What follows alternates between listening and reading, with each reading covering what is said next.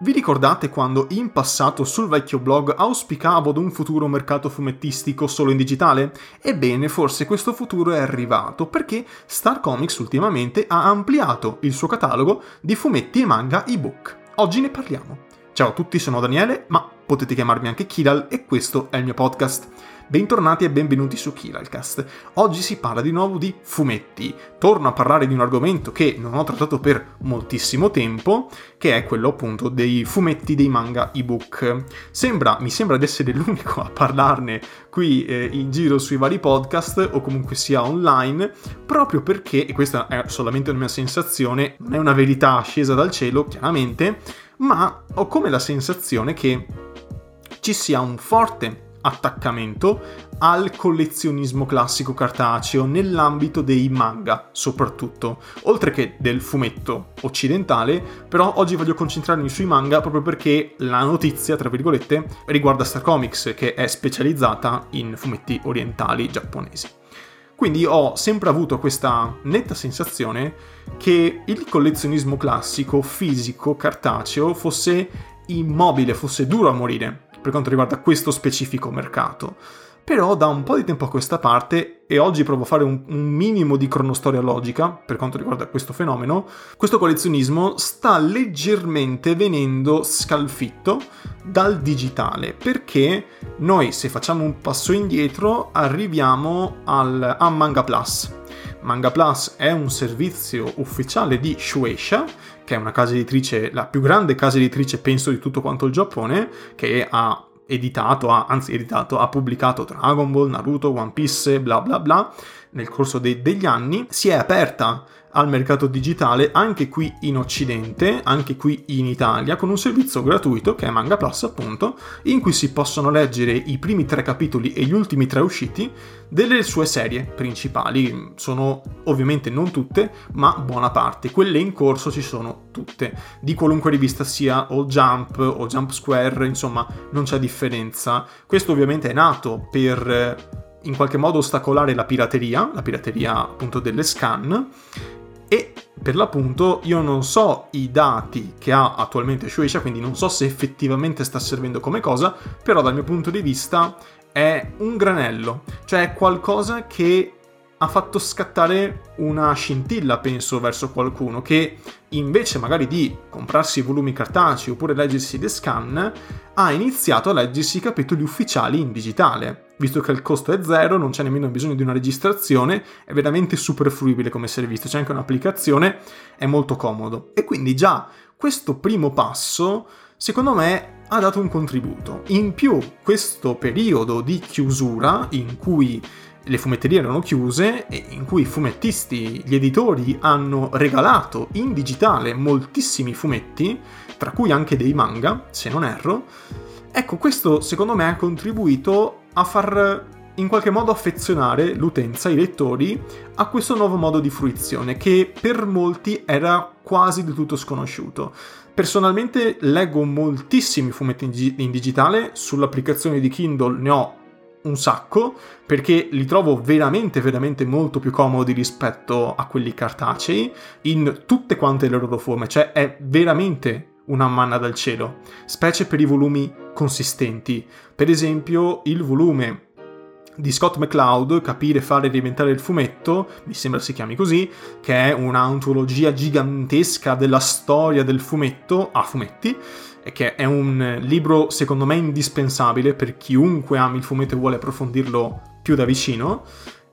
Quel, quel, volume là è veramente molto grosso, è gigantesco e leggerlo in digitale mi è molto più facile perché banalmente se sono a letto mi apro il tablet e me lo leggo senza necessità di stare attento, pesa, ho un pachiderma sullo stomaco mentre leggo, insomma non giriamoci attorno, penso siano fatti abbastanza oggettivi, eh, si può leggere con scarsa illuminazione, posso avere una libreria dentro, dentro, la tasca, cioè sono sempre i soliti discorsi, però penso siano sempre molto attuali. In più, se per esempio esistesse la versione digitale di Gen Hiroshima, che è una serie che io adoro, forse uno dei manga più belli che abbiamo letto in tutta quanta la mia vita, che racconta la storia della bomba atomica ad Hiroshima dagli occhi di chi l'ha vissuta, e se io avessi questi tre volumi che insieme contano penso sulle 3000 pagine, Se ce li avessi in digitale sarebbe una svolta per quanto mi riguarda, perché altrimenti, perché attualmente per leggerli li ho sempre dovuti, eh, mi sono dov- sempre dovuto appoggiare a una scrivania, cioè è comunque faticoso, oppure cose occidentali come la graphic novel del Trono di Spade, che anche lì è un bel malloppo e sono molti volumi tra l'altro, tutti molto molto voluminosi, se ce li avessi in formato digitale anche quelli là sarebbe una grande svolta. Il primo ce l'ho cartaceo, però i successivi li prenderò sicuramente in digitale. Quindi questo per farvi capire che io sono molto a favore del mercato digitale, assolutamente. Eh, se potessi, come dico sempre, convertire la mia attuale libreria fisica all'interno di un, di un tablet, lo farei. Lo farei ad occhi chiusi, assolutamente. Non ci sarebbe nemmeno tempo di pensare, avrei già fatto. Eh, perché è un dispendio di spazio, occupa tanto una libreria e avercela all'interno di un dispositivo più piccolo, portatile, che mi permette di leggere in autonomia ovunque, senza problemi, secondo me porta dei vantaggi obiettivi.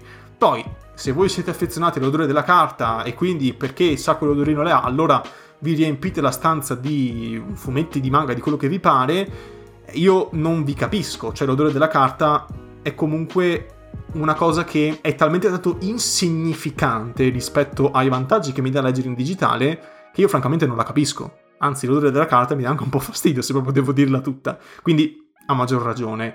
Eh, oppure mi, mi potreste dire del collezionismo, che è bello collezionare, è bello avere la libreria. Sì, sono d'accordo, però la libreria posso riempirla anche d'altro, cioè non serve per forza avere i dorsi belli dei fumetti, posso averceli anche dentro al, al tablet, al, al, cellulare, al computer, a quello che vi pare. Cioè, non devo per forza avere i fumetti, non è l'unica cosa che abbellisce una camera, un fumetto, ok? Capiamoci. Quindi, per l'appunto, il collezionismo lo comprendo, però fino a un certo punto, quando diventa troppo vantaggioso eh, avere una libreria in digitale, è quasi come sbattere la testa contro un muro continuare a comprare in fisico, in formato cartaceo.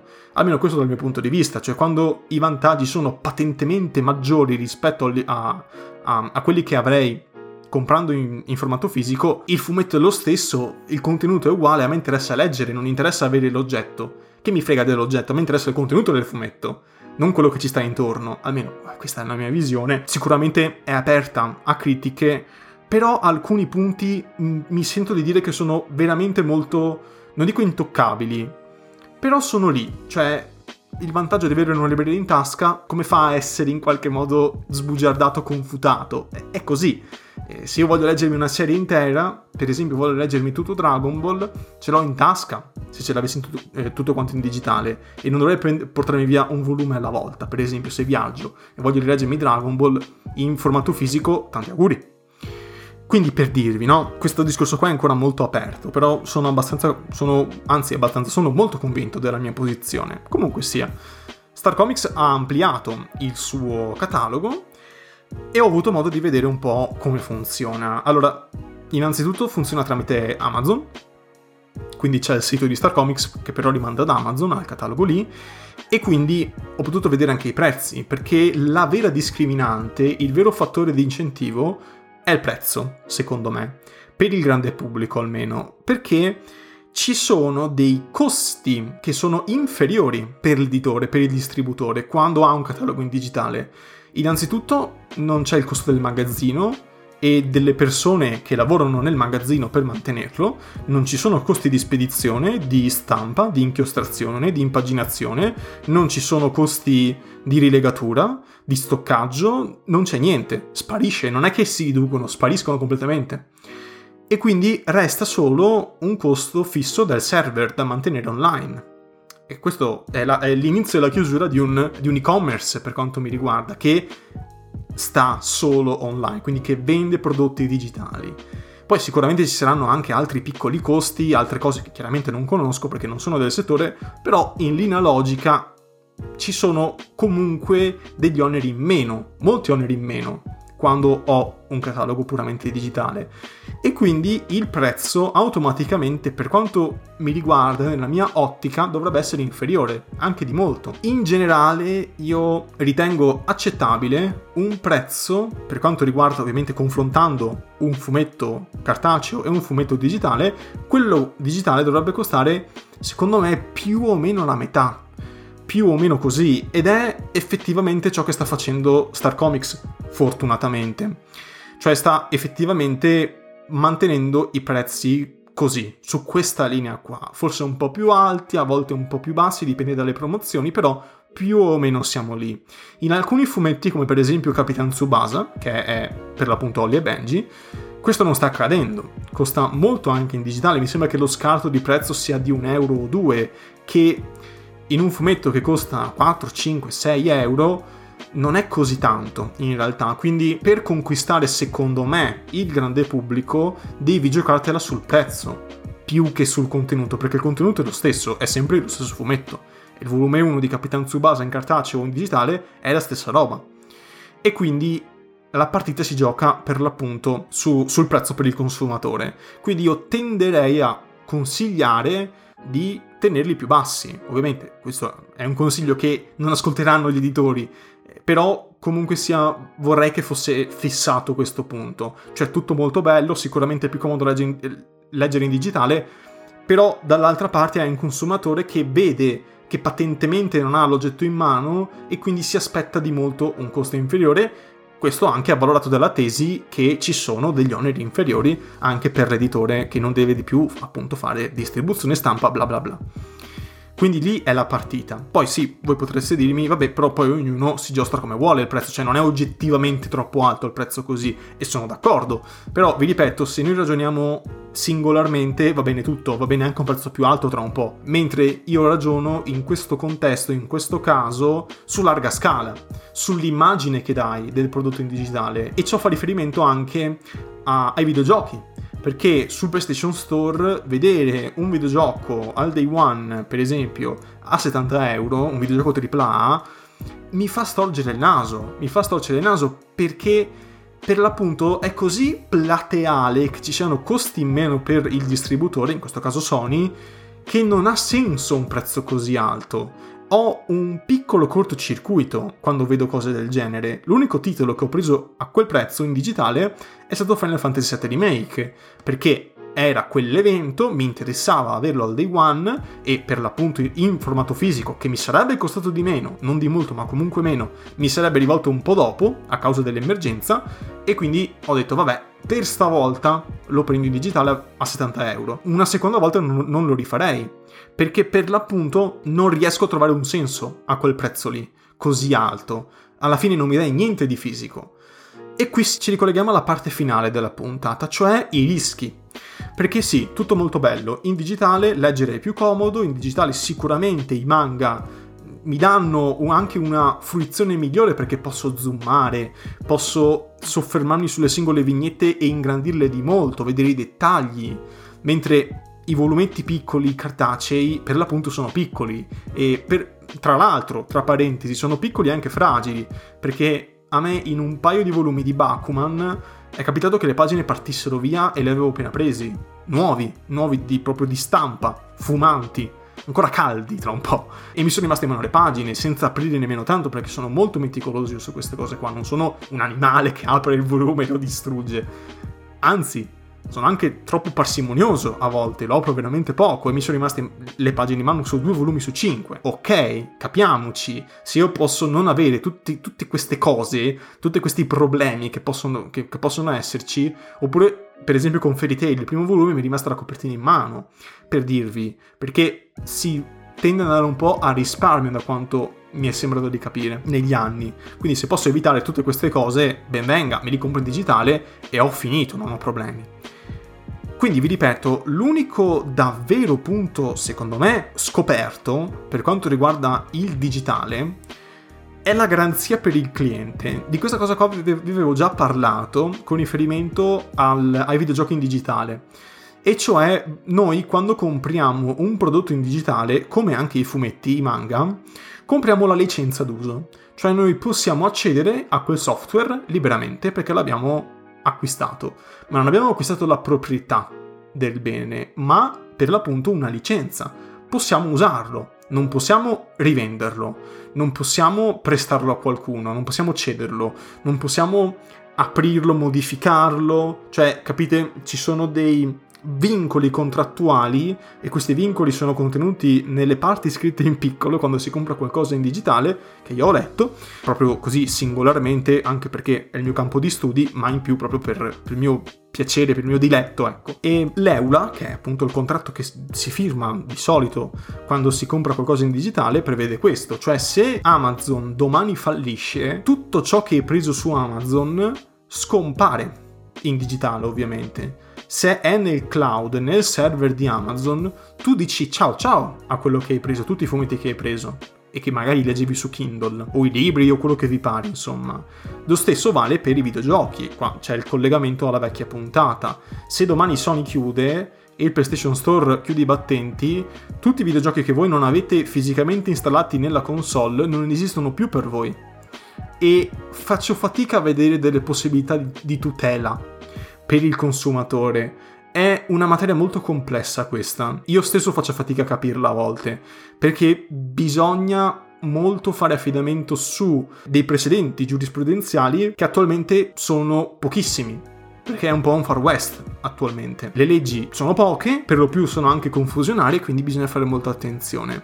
Per questo motivo, sì, tutto molto bello, però occhio, c'è un nervo scoperto che è appunto questo, che secondo me andrebbe discusso più a lungo. Non vedo però delle discussioni sul merito, sul punto specifico in questi giorni, anzi in questi giorni, in questi ultimi anni. Anzi, vedo un'accelerata lasciando il problema indietro però. Però il problema non si risolve così. Bisogna affrontarle le cose, dare in qualche modo più tutela, secondo me, al consumatore. Perché per l'appunto se domani Amazon chiude, i fumetti io di fatto li perdo se non li ho scaricati. Per questo motivo io consiglio sempre, ove possibile, per esempio su PlayStation 4, anzi sul PlayStation Store non è possibile queste cose qui, però ove possibile, fatevi una copia di tutto quello che avete comprato di backup da tenere privatamente senza divulgarla a nessuno, ovviamente. Però io questa piccola copia la farei per scrupolo, tenerla nel PC, dove volete, ma su un hard disk, do- dove vi pare. Però se è possibile, io consiglio di farla. Consiglio di in qualche modo autotutelarsi. Facendo una piccola copia di, di, di backup non c'è alcun problema, perché per l'appunto è un software puramente privato. Con ciò detto, quindi, io vedo di buon occhio il passaggio in digitale, però non sono così sciocco da non vedere anche le problematicità che ciò comporta. Per questo motivo capisco la scelta di molti di non passare al digitale, per paura di questo. Tuttavia, bisogna anche restare, tra virgolette, con i piedi per terra, perché nel nostro ciclo di vita è inverosimile che Amazon fallisca domani. Cioè è molto probabile, secondo me, che colossi come Amazon, Sony, Nintendo, Microsoft, tutti questi grossi distributori e publisher di fumetti, videogiochi, qualunque cosa che può essere fruita in digitale, è molto probabile che non falliranno, che non li vedremo fallire, secondo me Magari alcuni sì, magari mi sto sbagliando platealmente, domani falliscono tutti, però la mia visione attualmente è di, se proprio bisogna comprare qualcosa in digitale, di affidarsi a piattaforme molto grosse, perché si è molto più tutelati. Quindi magari non andare dal siterello piccolino, emergente, la startupina, che è un po' brutto da dire, però pragmaticamente è così io eviterei di fare troppo affidamento sui piccoli per quanto riguarda questi specifici acquisti in digitale. E magari andare a colpo sicuro su Amazon che è più probabile starà in piedi, quindi appunto il catalogo di Kindle, il catalogo di Comixology per i fumetti in inglese per esempio e per i comics è per l'appunto sempre una piccola società controllata da Amazon. Quindi questo è il mio messaggio di oggi, cioè date un occhio al panorama, al, anzi al panorama, al catalogo di Star Comics. Spero che, anzi ho visto già che J-Pop sta anche lei puntando al digitale, per esempio The Promise Neverland è in digitale, forse addirittura tutti i volumi, ne ho visti un paio su Amazon, però credo che ad oggi siano tutti quanti presenti sul catalogo, però non sono sicuro, potete andare tranquillamente a controllare. Fatevi due conti per quanto riguarda i prezzi, però tendenzialmente se sono molto più bassi rispetto a quelli cartacei, io vi invito a tentare, a provare. Fidatevi che non è male leggere in digitale, anzi forse può spaventare qualcuno all'inizio, ma ormai gli schermi dei tablet, degli ebook reader sono fatti apposta per la lettura, non vi stancano, state tranquilli. Ovviamente leggete sempre con un minimo di illuminazione, non fate troppo affidamento al fatto che gli schermi sono retroilluminati perché altrimenti quello si stanca molto e quindi comunque un minimo di illuminazione ci deve essere, però ecco, io vi invito a tentare, a provare, a fare un salto. Magari comprate qualcosa di poco valore, non so. Attualmente su, sul sito Star Comics ci sono i primi volumi di alcuni manga, per esempio My Hero Academia o Dragon Ball, che costano 99 centesimi o 1,99€. Poi al limite fate il reso, cioè non c'è problema. Però provate, assaggiate la lettura in digitale, anche dei fumetti. Perché per l'appunto io vi faccio quest'ultimo esempio. Io ho letto un porto proibito, anzi il porto proibito, non mi ricordo come, qual è l'articolo iniziale, comunque c'è il porto proibito, che è un fumetto italiano, molto molto bello, un gran capolavoro del fumetto. E io l'ho letto in digitale, ho preso la versione, l'edizione, quella da collezione, quella con tutti quanti gli inserti in più, gli sketch, gli approfondimenti dei personaggi, insomma la classica edizione da libreria fisica. Io l'ho presa in digitale e vi dirò la sensazione che mi ha dato è stata, è stata la stessa, che leggerla in cartaceo, io per l'appunto ho trovato il libro anche in, in libreria, in fumetteria, l'ho sfogliato e ragazzi è la stessa cosa, cioè magari sono io che sono ormai abituato e non sento più la differenza, però francamente se preferite l'odore della carta a una convenienza economica così plateale, forse il passaggio voi non lo farete mai. E un po' mi dispiace Tuttavia vi consiglio comunque di tentare, anche perché tra parentesi la maggior parte, moltissimi dei fumetti moderni, anche dei manga, sono disegnati in digitale e quindi vederli stampati fa perdere un po' qualità, per assurdo. Ve li godreste meglio in digitale perché sono appunto disegnati con tavolta grafica e non più con carta e penna. Ok, con carta e pennino, insomma, quello che è. Quindi per, addirittura per una maggiore fedeltà del tratto e del disegno andrebbero letti in digitale. No, forse è una mia fisima questa qua, però magari qualche fumettista in ascolto potrà confermarmi oppure no questa mia visione, perché ho la netta sensazione che alcuni fumetti stampati che sono stati disegnati in digitale perdono un po' di qualità, non so, forse è solo una mia impressione. Comunque sia, con ciò detto, chiudo qui la puntata, ho detto quello che dovevo dire vi consiglio di fare questo tentativo. Sono contento che Star Comics stia investendo su questo fronte, aspetto con ansia che serie intere arrivino sul catalogo digitale, non vedo l'ora, non vedo l'ora davvero. C'è anche Doctor Stone, My Hero Academy, insomma, ci sono veramente molti fumetti interessanti, anche Planet Manga.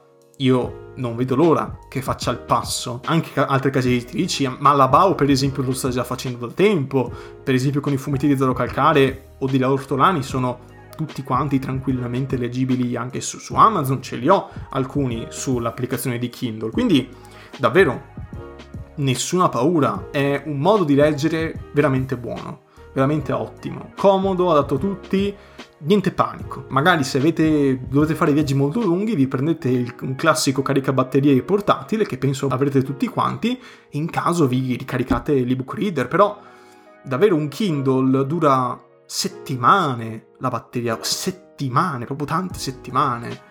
Un iPad comunque, la batteria dura giorni, la mia dura giorni, ho un iPad molto vecchio nel 2011 la batteria mi dura giorni ancora. Quindi, ok, si può comunque fare un passo in quella direzione là senza timore e paura, con i problemi che vi ho detto legati alla tutela nel caso in cui queste piattaforme chiudessero. E quello è un punto scoperto che io alzo le mani, se mi dite quella cosa là e dite non voglio fare il passaggio, io alzo le mani e dico avete ragione. Però un tentativo lo farei facendo affidamento alle piattaforme più grosse, quelle che verosimilmente non vedrete fallire nel corso della vostra vita. Con ciò detto, fatemi sapere cosa ne pensate, seguitemi pure sui social, Twitter e Telegram, oppure sul mio sito potete commentare la puntata, basta che vi collegate a danieleprota.blogspot.com, trovate ogni link in descrizione e potete lasciarmi un commentino, dirmi quello che pensate e tutto ciò che vi pare. Con ciò detto, grazie mille dell'ascolto e alla prossima!